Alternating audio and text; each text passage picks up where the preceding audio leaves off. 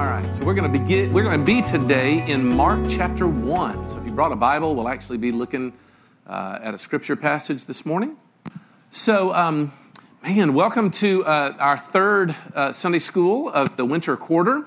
Uh, we are discussing uh, this large topic of what it means for us to be the church in the world. Uh, what does it mean to translate the things that we talk about here? Uh, on a Sunday morning into that place out there where you live and you work, uh, where there are people, quite frankly, who are out there who aren't into the kind of stuff that we're in. What does it mean? How do we do that? It's not always very obvious, I hope you've seen. Uh, and we'll learn that a little bit more as we move into the future. Um, so last week, I tried to introduce you to this idea that um, when, when, when God calls uh, an individual, a person, uh, and converts them, transforms their heart of stone into a heart of flesh. They become a Christian. He never does that in isolation. Rather, what he does is he calls you out into a body of people. That is, you have a corporate identity, if I can use that phrase, um, more than you have an individual identity. And the Bible uses that word, that word called, called the church. Uh, literally, that word is the word ecclesia in the Greek word. If you translate that literally, it means those who have been called out the called out ones, the ones who have been called, invited to come out from their particular world uh, and to go out and change the world. Well, now today, I want to deal with a different way in which God talks about what it means for us to be together as His people, but with an ever so slightly different nuance that you might not really fully understand until next week. So, this will be my commercial to beg you to come back. I know it's Christmas Eve next week, uh, but it'll be a real hoot as we talk about uh, Church and Kingdom. Next week, we do not have Sunday school, so don't come back next week. We really don't have Sunday school next week. Wow. So come New Year's Eve. If y'all could come to my house on Christmas Eve, that would be great. So I prepared all this material this week. I really did, but that's okay. That's good. That, that saves me some time later on the semester. So, all right, let's read Mark chapter 1 before I get too far into this. Um, so, Mark chapter 1, uh, now after John was arrested, that was the cue, I think. I don't know why, but after John was arrested, that was Jesus' cue. He came into Galilee proclaiming the gospel of God and saying, The time is fulfilled and the kingdom of God is at hand. Repent and believe the gospel. Passing alongside the Sea of Galilee, he saw Simon and Andrew, the brother of Simon, casting a net into the sea, for they were fishermen. And Jesus said to them, Follow me, and I will make you become fishers of men. And immediately they left their nets and followed him.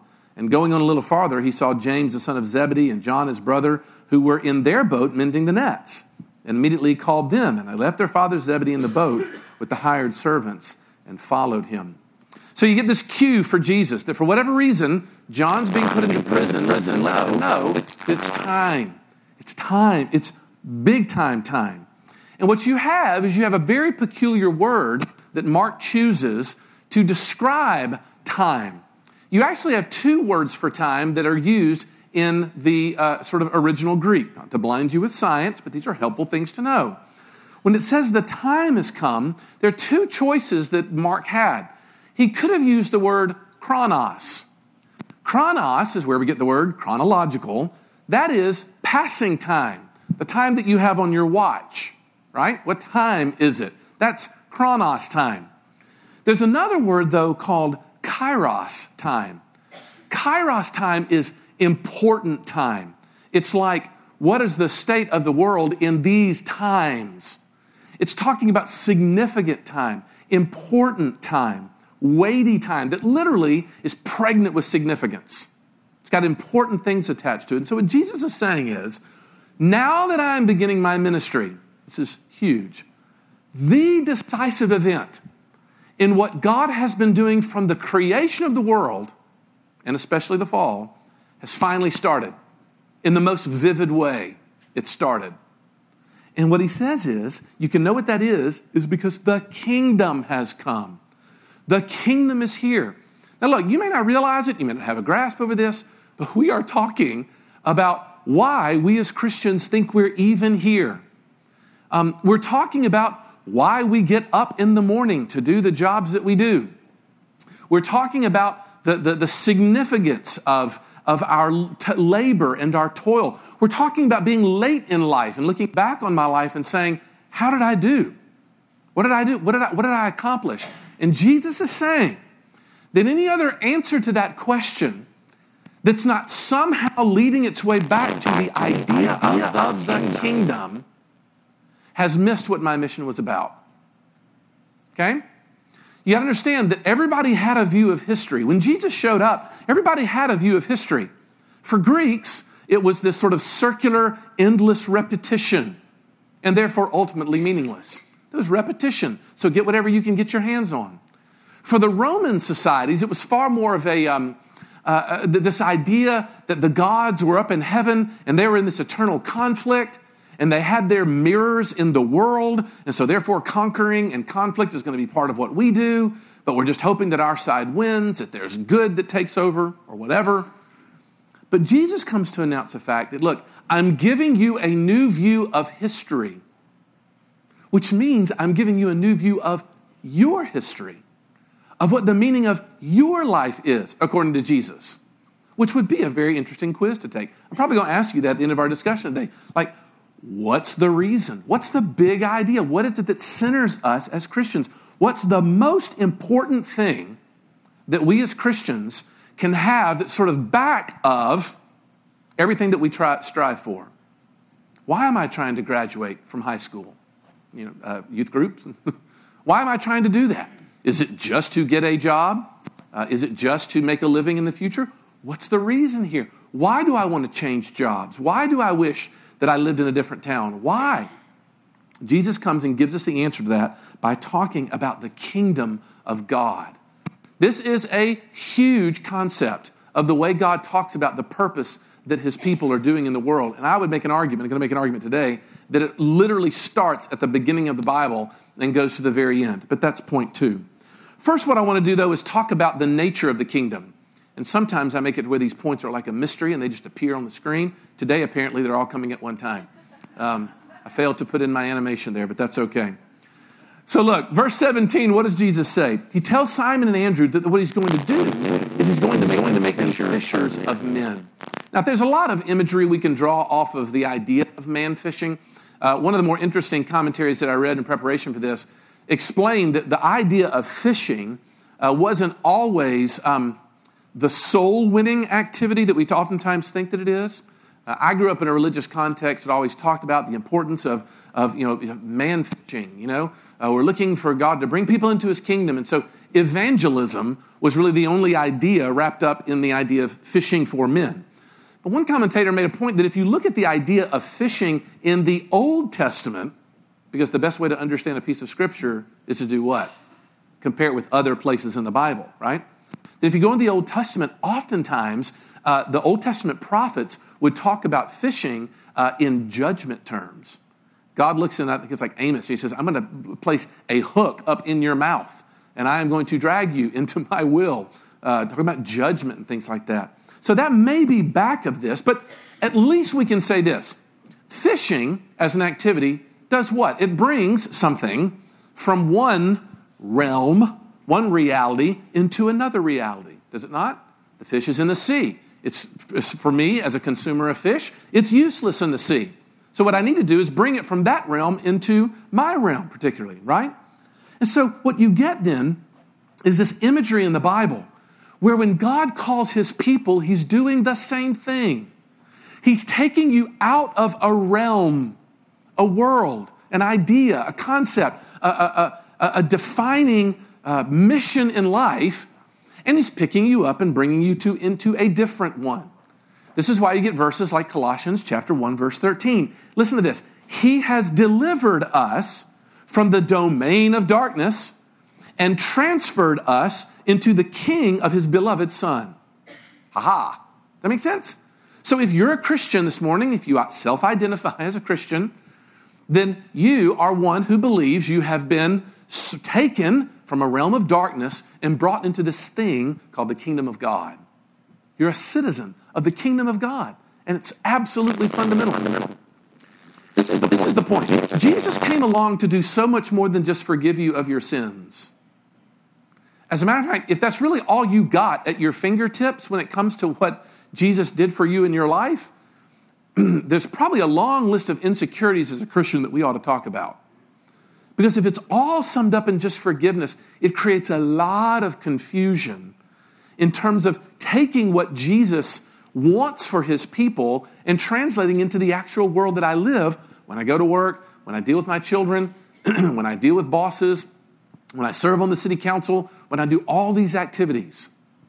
If that's all you got is Jesus died from, on the cross for my sins, it's not enough. It's not less than that, but it's so much more. And you're saying, well, what's the broader concept? The kingdom of God. Now, look, I want to try to just for a second let you know what we mean by a kingdom. Um, a kingdom is really nothing more than the structures and the values that shape your understanding of yourself and the world around you. And you really don't understand what a kingdom is until you realize you're living in a kingdom. You can talk about it on a micro level or you can talk about it on a macro level. You got, you got big picture kingdoms and you got small picture kingdoms. Wherever there are structures, values that are kind of shaping the world around you, um, that's a kingdom. That's what God is talking about. Uh, when I was a campus minister, um, I, I used to love to sort of pick on college students and ask, what sort of kingdom is Ole Miss? What kind of realm is here? What structures and values are shaping your understanding of yourself and those around you? and I, went, I, found some old notes where I, I, got a little, I got a little edgy one particular evening. And I was like, to me, on the outside coming in, it seems like this is a culture who values beauty. Beauty is in, ugly is out. Privilege is in, awkward is out. There's, there's a sense in which there's structures. And when you arrive on the campus of Ole Miss, you find that some of those structures have even been um, incarnated, as it were, in actual buildings. And it's so funny to watch some of the sorority and fraternity crowd just harumph. No, it's not true. And of course, my idea was like, okay, so can I come walk into y'all's chapter meeting? No, no. That's a structure. I'm not saying it's bad. I'm just saying that you have an incarnated, like, door that you literally can either get into the Holy of Holies or you cannot. So I know it's weird for you to talk about what's that tabernacle about in the Bible and who, are, you know, all that stuff is just weird. I don't know. We got structures all around us that have a sense of entrance. Small little, like, commercial at the bottom. We're about to spend probably the next year and a half, two years talking about a structure that we're actually going to build. So, what does that structure say about our responsibility to people walking through the door? Now, some of you may be, be like, oh, what does this structure say? Set that aside. We're going to a new structure. a new structure. But if, we, if we're going to say um, we value a sense of openness so that we want anyone to feel like they can come in and be a part of this fellowship, something about the structures we build are going to have to say that. So the structures and the values help define the kind of realm we live in. Does that make sense? So the kingdom of God, Jesus is saying, is this brand new sociological force for the lives of his creatures. There was something that was defining you. There were values and structures that you lived in. I call it darkness, Jesus says. It was darkness. You know what that was like? But I have transferred you, I've picked you up and put you in a whole new realm with brand new values, brand new ways of looking at the world around you. So the question Jesus is going to ask, really for the rest of his ministry until he gets to the cross, is what does it look like to sit under Jesus' lordship, under his kingship? There must be structure and values that reflect that a Christian lives in a totally different realm. We don't deal with money the way the world deals with money. We don't deal with our sex the same way the world deals with their sex. We don't deal with our toys the same way the world does. We don't deal with our relationship the way in which we used to, our relationships we used to. Racial attitudes, political attitudes. To live in the kingdom means living in an alternate realm. So that a lot of times the Bible will describe us as like sojourners. We're kind of passing through because people don't understand this. They're kind of like, I know you're here, you're among us, and you're involved with us, but you're also not. And you're like, yeah, that's right, because my citizenry, my fundamental sort of self definition is not as an American. This is where I definitely offend some of you. Some of you. not, but not put my hand over my heart. This is about me being a citizen of the kingdom. Now, as it turns out, I would make an argument that Christianity uniquely allows you to be a really good citizen. Romans chapter 13, we're going to talk about all next, uh, next uh, spring. But the point is, at first, in terms of the way I see myself, I'm a citizen of the kingdom. Okay? So, the nature of the kingdom. Second point, what is the story of the kingdom? Uh, and, and uh, again, I was just looking for a way to outline this. By story of the kingdom, I want you to see that you can actually look at the entire Bible as a story of God's kingdom. And so a number of years ago, I found this great resource where they, were, they, they unpacked this in a really great way. So there are eight ways, eight? One, two, three, four, eight ways in which we can talk about the kingdom uh, in the Bible. I'm going to zip through these. Um, yeah, the kingdom of heaven is at hand. That's, so I did do animation on some of these. That was effective. So we start with what we're going to call the patterned kingdom, the pattern of the kingdom. In other words, the world, sort of as God designed it to be, was God's people in God's place under God's rule. Um, if, you, if you have a copy of the children's, sto- the Jesus Storybook Bible, um, no, no, no, that's not the one. What's the one with the, with the kingdom theme? Oh, no. The, the big picture storybook Bible, that's the one. Go grab that one. You want to change the way you're looking at stuff? Go grab the adults, go grab the children's big picture storybook Bible. Because he says when the Bible talks about the world, it shows that God's in charge of it all. Everything is God's kingdom, ultimately speaking. In other words, there's a sense in which there's a sovereign kingdom, which is everything that happens, even the bad stuff that happens, which is very mysterious. Very mysterious. How can God be in charge over the bad things that happen? I don't know, but we need to know that He is. So the patterned kingdom. The second thing we get is then the perished kingdom. The kingdom crumbles in Genesis chapter 3, does it not? Adam and Eve decide that they don't want to live under God's rule. So what do they do? They break his covenant. They break contract with him. There was this contract to sort of live as his people, as his creatures, to glorify him. They're like, no, I don't think so. But when all of a sudden the contract between God and the, and the crown of his creation is broken, you know what happens? everything gets sort of messed up. Everything does. In other words, what you find is that all the creation gets frustrated, which is interesting to me. Paul will tell you, tell you in Romans, Romans chapter 8 that the entire created order has been subject to frustration, futility. It feels pointless. And that the whole of the creation is sort of crying out for the redemption of the sons of men to be revealed, which is kind of cool. For those of you that love the walk through the woods or on the beach, or you know through the mountains that's all the frustrated na- nature. What's it going to look like when finally they can spread its wings? Yay. then we get the promised kingdom. This is all of a sudden where you get this ray of light. Boom! God looks out and he goes and finds a guy named abraham and you know what it's not because abraham was cool we get no evidence that Abraham was better or that he was holier or that he was uh, more influential or that he was like some magnanimous leader. He just calls him and he makes these unconditional promises to him. actually, not only that, not just unconditional problems, he actually makes some contra conditional promises saying, You know what, Abraham, I am going to bless you. I'm going to do it no matter what. And by blessing you, I'm going to guarantee those blessings by putting my own life on the line, not even yours. So that I can not only account for the, the, the rules between our relationship, but I'll also account for your failures to follow up to it. And then goes the kingdom. It's a promised kingdom that God is going to say, I'm going to use Abraham's family as a launching pad. Ooh, I love, love, love that, that image as a launching pad to thrust ourselves into the world so we can fix it. Or if you want to use a certain theologian's phrase, God called Abraham so he begin to set the world to rights, to fix the world. That's the reason why this came, came in. So then what you get throughout the rest of the, of the Old Testament is a partial kingdom. Because the, the history of Israel begins with their release from Egypt, right? Curing their sense of alienation and being able to meet with God at Sinai. And what does God give him at Sinai? He gives him his law. He gives him his law. In other words, I need you to know that this is the pattern. These are the values of this new kingdom that I'm bringing you into.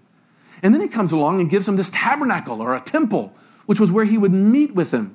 And history tends to promise when God's king is in place, like King David. But of course, it, it, it struggles when it doesn't, and sin persists. The kingdom is not eternal yet, but it should be. People know it, they feel it, they want it to be permanent. It's promised to King David that it would be permanent, but it's not. not.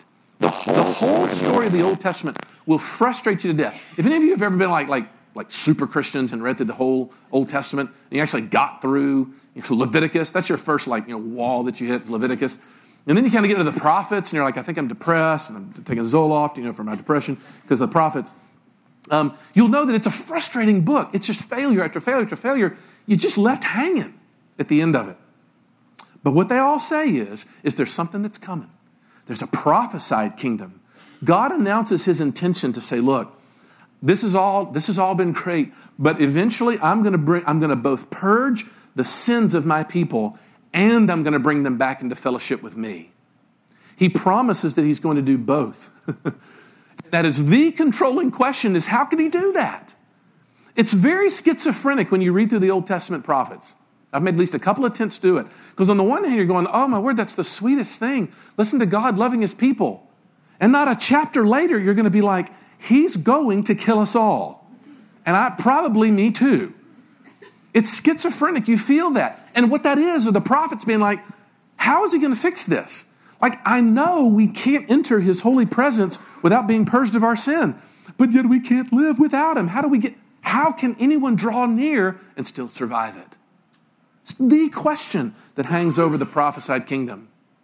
And then, boom, along comes a son of a carpenter, a blue collar dude from redneck town, Israel, who looks and says, Hey, by the way, I know y'all been trying to figure out what all those loose pieces that started, for Pete's sake, in the Garden of Eden, I know y'all are all wondering where that was going. Guess what? It was aiming towards me.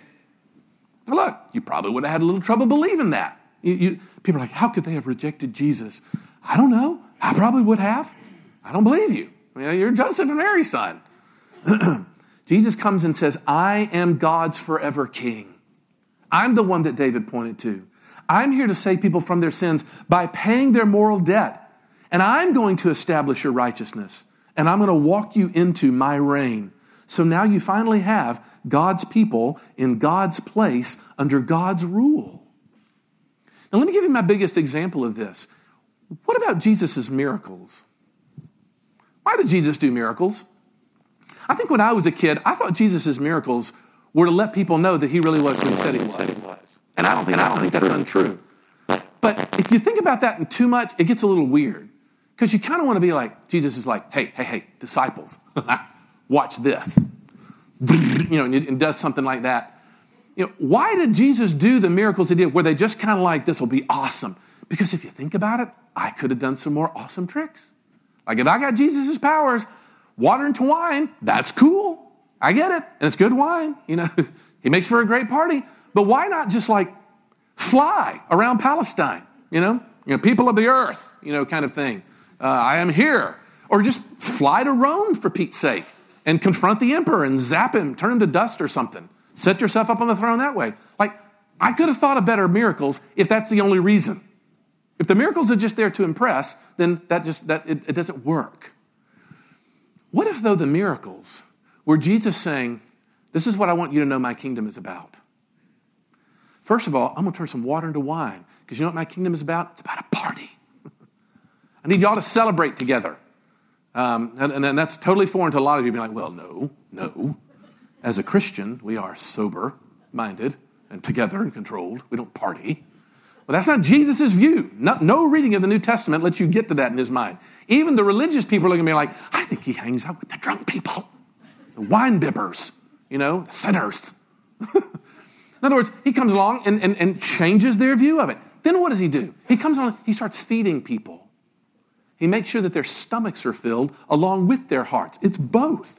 It ain't just a ministry in word, it's a ministry in deed too. And then he comes along and he takes dead people and raises them from dead to life. Why? Because he wants to let, you, let us know that I'm going to be doing that for the rest of time. I'm going to take dead hearts and bring them to life. What Jesus' miracles are doing is giving you a taste of what his kingdom will be like. Because he's fixing the world, he's casting out demons, He's helping people with mental health problems. He's helping poverty where there's no food. Uh, he, he's giving people sort of an insight into places where they can fix the world. I hope you see where I'm going with this. If Jesus' miracles are a model of the kingdom, then now we have a very different. Now we understand why we kind of missed the point of them. Because if they were just magic tricks, we're kind of like, that was awesome. But don't you feel a little bad because you're like, I, got, I didn't get to see that. I wish I could have seen that. I would have believed if I could have seen you just walk on water. Yeah. Then we get the proclaimed kingdom. You know, the rest of the New Testament comes where, where uh, Jesus, Jesus inaugurates this kingdom, but it's not yet been consummated. For whatever reason, he wants this to go for a period of time. The principle is there, but we're waiting for it to come to fulfillment. Why? So that God can fill up heaven with a number that no one can number so that they can begin the process of ultimate human healing human suffering. That's the pattern. You have the inauguration of the kingdom at Jesus' coming. You have the continuation of the kingdom, which is where we are now, where we are today, that ultimately lead to the consummation of Jesus' kingdom. Get that? Inauguration, continuation, consummation. What is human history about? You got it. Right there. Okay? Until finally we go, yeah, that's uh, Jesus inaugurated, not consummated. the perfected kingdom. And what happens? All heaven and earth will be recreated or made new. You gotta love that. There's a great sermon in Revelation 21 where God looks and says, Behold, I am making all things new. I had a buddy in seminary who wrote a, a chapter, uh, wrote a paper on the attributes of God. And one of the attributes he identified was the newness of God. He's a God who makes all things new. And for older people, that means a lot. for me, that means a lot. Revelation 22 says that the leaves of the tree of, the, of, the, of, the, of life that sits in the middle of heaven are for the what? The healing of the nations. You want to know why those things are there? Because that's what God's people have been up to that whole time. That is why we're here. That's the ultimate reason. All right, so let's apply this and finish up with some question time. Oh, good, we're making good time. so these actually do just appear. You never know exactly how I'm going to do these slides. First of all, what does this mean for us? Well, number one, kingdom living is inevitable. Look, I need to, I, if nothing else you get this morning, I just want you to hear that there is something that is presently socializing you. And by socializing, I mean like, hey, how are you? So where do you work? Socializing means like the forces that are pressing in on you to form you and shape you. You have a value system, no matter how introverted or uh, apart from the, the, the hoi polloi that you feel. Something is shaping you. You're following some rules of some king and walking in the structures of some understanding of the way things work. Right? What does that say to us? My, my favorite illustration of this was a, was a movie back in the 90s. It was actually a remake of an older movie uh, um, called Sabrina. Ever watch this? Like, gentlemen, you probably won't like it. I like it, but it's a, it reveals my feminine side, uh, let's just say, in Sabrina. But there's this great moment where Sabrina sort of goes away, very insecure, and she after one of these super wealthy brothers. She goes away to Paris to live for a while, and she comes back totally transformed, totally confident she's found herself. And uh, what happens is, is, as she begins to live her life, she kind of confronts people without even trying. And she ends up sort of, in a weird way, falling in love not with the younger brother she used to love, but the older brother um, who is addicted to his job. And when they go out on their first couple of dates through the circumstances of the movie, um, uh, she begins to sort of not so subtly confront him in his job. And at one point in the movie, he kind of gets a little defensive for her kind of challenging him. He's like, Look, I do real work in the real world. And my little brother, he watches from the North Shore. That's all he does. He's, pl- he's pointing at his little brother. The circumstances of my life are what has made my life miserable. And Sabrina, with all her newfound wisdom, looks and goes, I know you do real work. You probably haven't made a wrong move since you were four. He said, But you know what, Linus? That's work. Where do you live? I love that. That's work. Where do you live? What is she saying? Linus, what is the realm in which you operate? Where is your home? Look, that's just work. Um, those are just your kids. That's just your marriage. Where do you live? What realm are you in? So, kingdom living is inevitable. Secondly, Kingdom advancement is a fundamental Christian duty. I think I might have said even the fundamental Christian duty. The goal of the Christian life is not to go to heaven when we die, though that's certainly right. The goal of the Christian life is to fix this world. Why? Because we're anticipating what he will do when he finally arrives. Because the predictions about heaven, don't let this blow your mind. If you remember a couple of years ago when we did some work in, in, in Revelation, you might can appreciate this. The kingdom of heaven is never pictured as a place where we go to when we die. The kingdom of heaven is always pictured as something that is coming down to this earth, to this place, to transform this thing. And I know that my students didn't believe that because they would always ask me, Les, do you think we'll know each other in heaven? What's the assumption? Because clearly in heaven, we're just these disembodied sort of spirit amoebas sort of wafting through, you know, existence, right? Will I be able to know that someone's there as I'm sort of, you know, dis- okay, that that is a disparaging of the physical world. But guess what? God made the spirit the physical world. It's good. Even said it was good. So what he's going to do when he makes all things new doesn't mean that he's going to rob it of its materiality. A matter of fact, he's going to take the materiality and make it even better, more solid, if C.S. Lewis is to be believed. So for that reason, kingdom advancement is at the heart of all Christian living. This is what we look, this is my whole purpose, is I'm, I am an agent of the king. And the king is on this big project. It's project management. Ah, this just occurred to me. a leadership thing would have to make it in there. Come on, come on, project managers. You know, you, you don't know. You, don't start a project until you know what your goal is, right? And then you get everybody aligned, right? You over communicate your values. See, I can talk all your business language. Uh, you get involved in that. Why? Because you know where we're going. Christian looks and goes, I know where God is going. He's going to fix this place. Thirdly, therefore, we have to submit to the king's rule. Um, there's such a large part of our understanding of the Christian life that is wrapped up in the concept of how what I am doing today is making a difference in advancing God's kingdom. This is such a different set of questions. Um, how do, as some of you have forgotten what it was like to be in college, but I'll, start here. Since we're a university community, when we talk to college students, realize that there's all kinds of forces that are speaking for them to make decisions on the basis of their values. How do you choose a spouse? Again, that's a, that's a, that's a loaded question. Because a lot of people be like, well, you don't choose a spouse, they choose you. The, the universe chooses you. the planets align and you just know. uh, help to disavow them of that notion, if you could, uh, so happily. Um, but really, how am I choosing a career? What, what, what, what do I think about when I'm a senior? I'm going, which city am I going to move into? What am I considering when uh, my spouse and I are trying to sort of sit down and have those plans for the future? Should you sit down and have those conversations about your plans for the future with your family? Might ought to do that. What are the rules? What's the grid through which I'm looking to understand these things? Hey, guess what? You realize that churches have to do this too. Churches have to look and be like, so what is the grid through which we're looking at Oxford and Lafayette County? How are, how are we understanding this? If it's, if it's in any other rubric other than the values of the kingdom of God, then I think we're missing it. At least if Jesus is to be believed. The kingdom advances by the Holy Spirit and wisdom. This means a whole lot of things, not the least of which is because the kingdom advances by the, Holy Spirit and wisdom, you got to know that wisdom may sometimes, often, be in short supply, even among God's people. What that means, I can't stress this enough, means that there might be conflict. That is, two individuals, both of them redeemed by the blood of the Lamb and going to the same heaven together, can disagree on the path with which they might take to get to the same ends. Does that make sense? And of all the things that I find is sort of losing culturally in America, if I can play sort of futurist for a moment, we're losing that.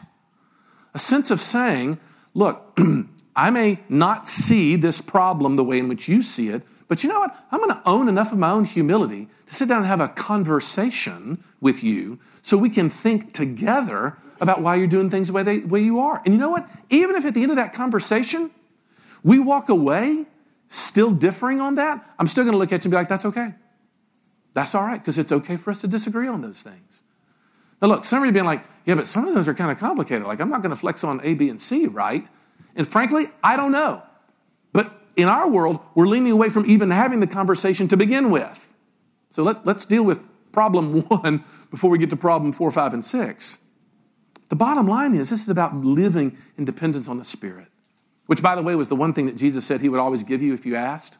Um, you know, if you being evil know how to give good gifts to your children, how much more will my Heavenly Father give you the Holy Spirit to those who ask? That ought to be on the list. Like every prayer, grant us your Spirit, Lord. Uh, help us to see more clearly.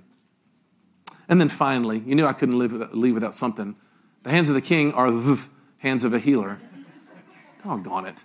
It's going to be my big punch at the end. Um, look, um, I remember getting a comment from a student, and it was not a conversation that, that, that, I had directly with the student, but he was relating a student that he had had with a Muslim uh, uh, student at Ole Miss. And the Muslim student was um, hearing Christians talk about kingdom language and King Jesus, and that Jesus is Lord over all. And the Muslim said, interestingly, um, that sounds imperialistic. And again, if you think about it, he wasn't necessarily saying imperialistic was a bad thing, because from a Muslim worldview, there's, there's a little bit of that in their worldview as well, um, maybe more. And the question became what makes your Jesus different from Allah uh, what, makes, what makes your Jesus different from any other sort of despotic earthly king that would seek to advance his will through force? What makes you guys any different? And of course, Revelation 5 kind of helps us understand that. Revelation 5, John looks to see the lion of the tribe of Judah. You remember this? You know, in, in Romans, in, in, Revelation 4, you have this great scene of the throne room of God. And, uh, you know, it's just, there's just praise and praise and praise. And all of a sudden, in, in, um, in, in chapter 5, you suddenly, John hears, you know, one of the angels be like, hey, look at this. Go look and see the lion of the tribe of Judah. And a lion, of course, was obviously a symbol of strength and authority and kingship. The tribe of Judah, you know, go look at the king. And so John spins around to go look into the throne and look at the right hand of the throne, what he's looking at. And you know what he sees? He doesn't see a lion, he sees a lamb but it's a lamb with its throat slit. And again, you're reading through Revelation and being like, that's why I don't read the book of Revelation, because that freaks me out.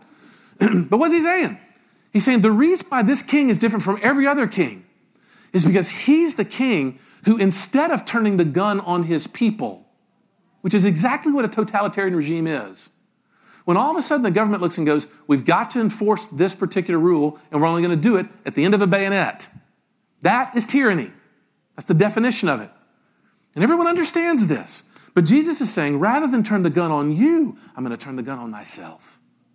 And I'm going to absorb all of the pain and all of the cruelty and all of the wars and all of the oppression that you guys have been doing to each other since time immemorial. And I'm going to turn it on myself. So that therefore, uh. Uh, um, J.R. Tolkien, when he was writing in The Lord of the Rings, and he talks about um, Oh, my word. Um, the king. I just lost. Thank you, um, Aragorn. He talks about Aragorn sort of taking his place in the, in the house of the kings, uh, the, uh, or the house of men in Minas Tirith. And they look and they say, ah, it's fulfilling the prophecy. At one point, uh, Aragorn is there in the houses of healing, and he knows, he knows the old potions. He knows how to fix the wounds of the soldiers that are around. And the, and the lady who runs the house of healing looks and goes, ah, it's fulfilling the prophecy that the hands of the king are the hands of a healer. That's the difference. Is this king is the one who comes with healing in his hands. Lead on, O King eternal, we sing, till sin's fierce war shall cease, and holiness shall whisper the sweet amen of peace. For not with swords loud clashing, nor roll of stirring drums, drums, but, but, what, what? Deeds of love and mercy, the heavenly kingdom comes. That's the difference in this kingdom. Man, that was a good finish right there. I gotta be honest with you. As finishes go, that was a good finish. That felt good. All right, I left, uh, oh, I left lots of time for questions. About 10 minutes for questions. Again, I'm interested in hearing kind of what you grew up with, or maybe what you came to understand about the organizing principles of being a Christian. Like, what's the most important thing? What you think? Or how you understood this kingdom language, if you did at all. Care to think about it at all?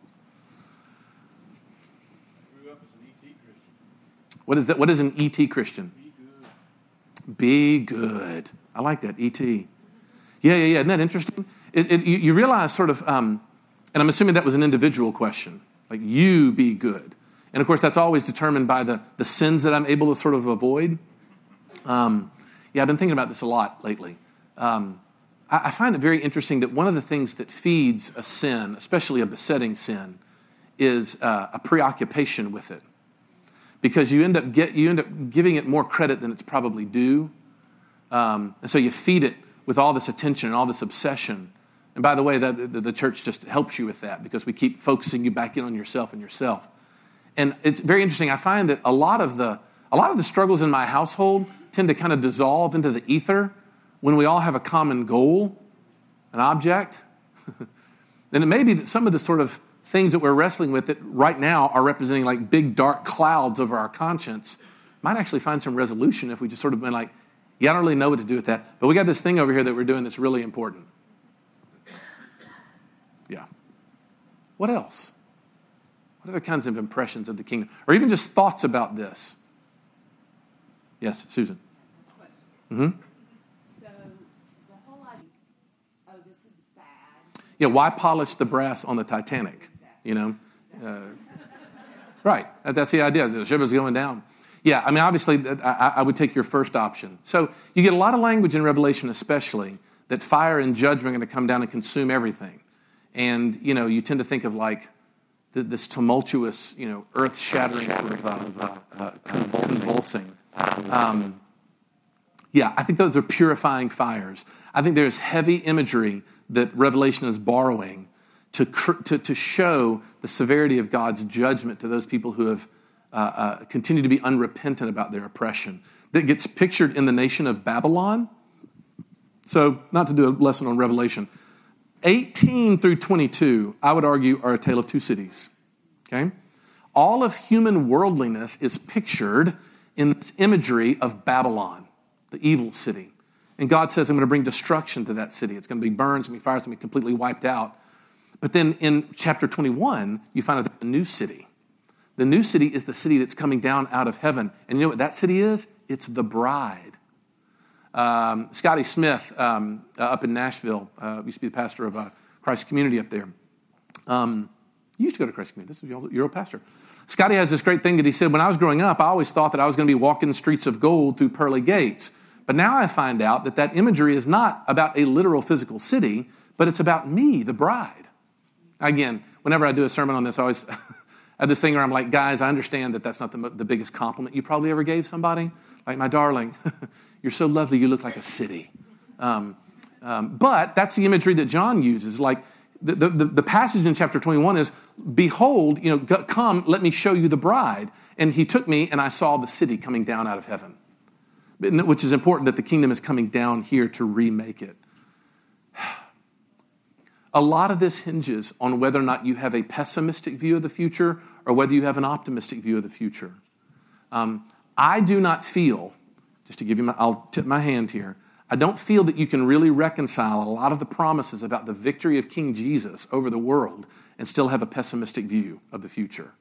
I'm an optimist. If some of y'all are into this kind of thing, I don't encourage it. But if you're into this kind of thing, I'm a postmillennialist. However, I'm a pessimistic postmillennialist in that I think that the majority is able to be tyrannized by a minority. So as the gospel goes out and covers the world, with, as the waters cover the earth, that does not mean that we get out of our suffering.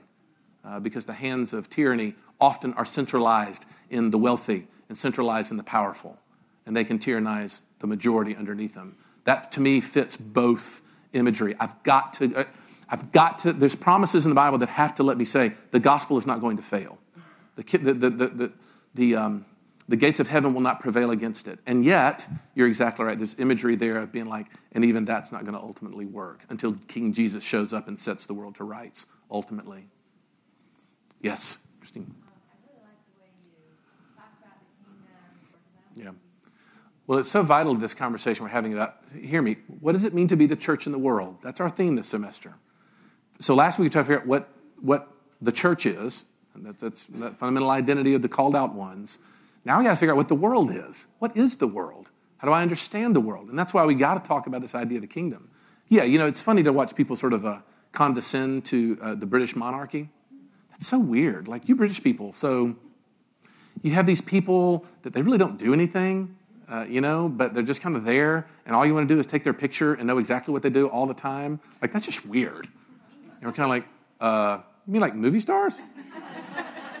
yeah, we don't have anything like that. So, I mean, the, the, I, Tim Keller makes this point to say that there actually is imprinted on the image of God in everyone this need for a king.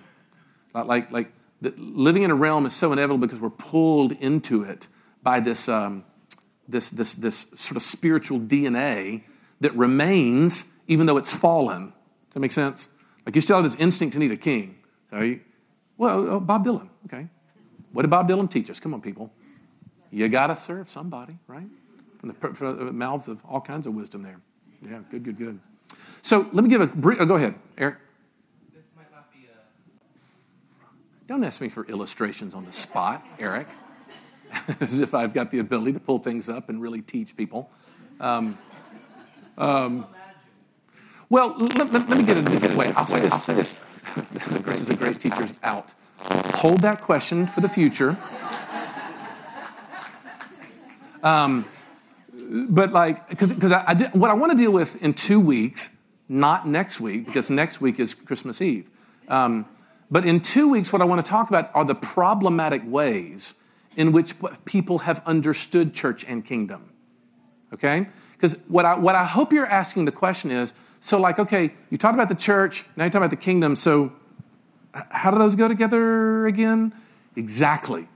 And I'm going to try to illustrate for you three ways in two weeks that we've done that problematically. It's not all been wrong in the history of American Christianity. I'm going to deal with American Christianity. We're going to go back to the 1850s through 1890s and figure out exactly how people started doing church and kingdom in the 20th century. Okay? Which I know you're being like, wow, I'll be sure not to miss that one. Um, but trust me, it's going to be scintillating and mind blowing. It'll be great. And then in four weeks, three weeks, I'm going to do a thing on what I think are better ways. Because I think there's a lot of people who've done some really good thinking in sort of wrestling with. let me see if this is what you're talking about. If you pick me up and take me in a time machine back to 1988, I'm a sophomore in college. I'm as thickly into the sort of Southern fundamentalistic uh, Bible church, uh, you know, movement as you can be. I'm a youth director in the midst of, of this particular place. Okay, if you'd asked me about the kingdom it would have come in one of two ways. It would have been like, well, we're waiting on a kingdom when we go to heaven when we die. Or it would have been understood in purely political terms, because the moral majority by Jerry Falwell and others was at a fever pitch at that time, right? If we could just get the right politicians in place, the world's going to be so much better. We'll Christianize America, okay? I'm, what I want to do is I want to try to identify all the problems with both of those ways of me thinking like that okay? And then maybe introduce something a little bit of a better way uh, in the future. So that's not a, a, zippy illustration, but that at least gets at it. All right, it's time to go to worship. Let me pray for us. Lord Jesus, we are uh, grateful for um, we are grateful for the announcement of the kingdom. Uh, you are our King, and so however it means for us to do this, we would bow our knee to you um, um, in our hearts this morning. Uh, we will um, we acknowledge our um, dependency on you. We acknowledge that all good things come from your hand. Uh, we acknowledge that we have been uh, rebels. Uh, we have been seditious. Uh, we have thwarted your kingdom. We have stopped it. But yet we humble ourselves because we really do believe that you are just that kind of a good king that always accepts your subjects back and loves them and then sacrifices for them and makes. King Jesus, you actually make our own way back to you. You provide the way. Uh, and so we are, we are grateful and we are overwhelmed and overjoyed by it. And so we pray that in this worship service that we have, we reflect all those things. Um, as we remember, remember when you were born, the, wonder, wonderment that the King became a baby. Um, help us, Father, to love and sing and wonder in the next uh, couple hours. Uh, because we'd be transformed if you did. Great in Jesus' name.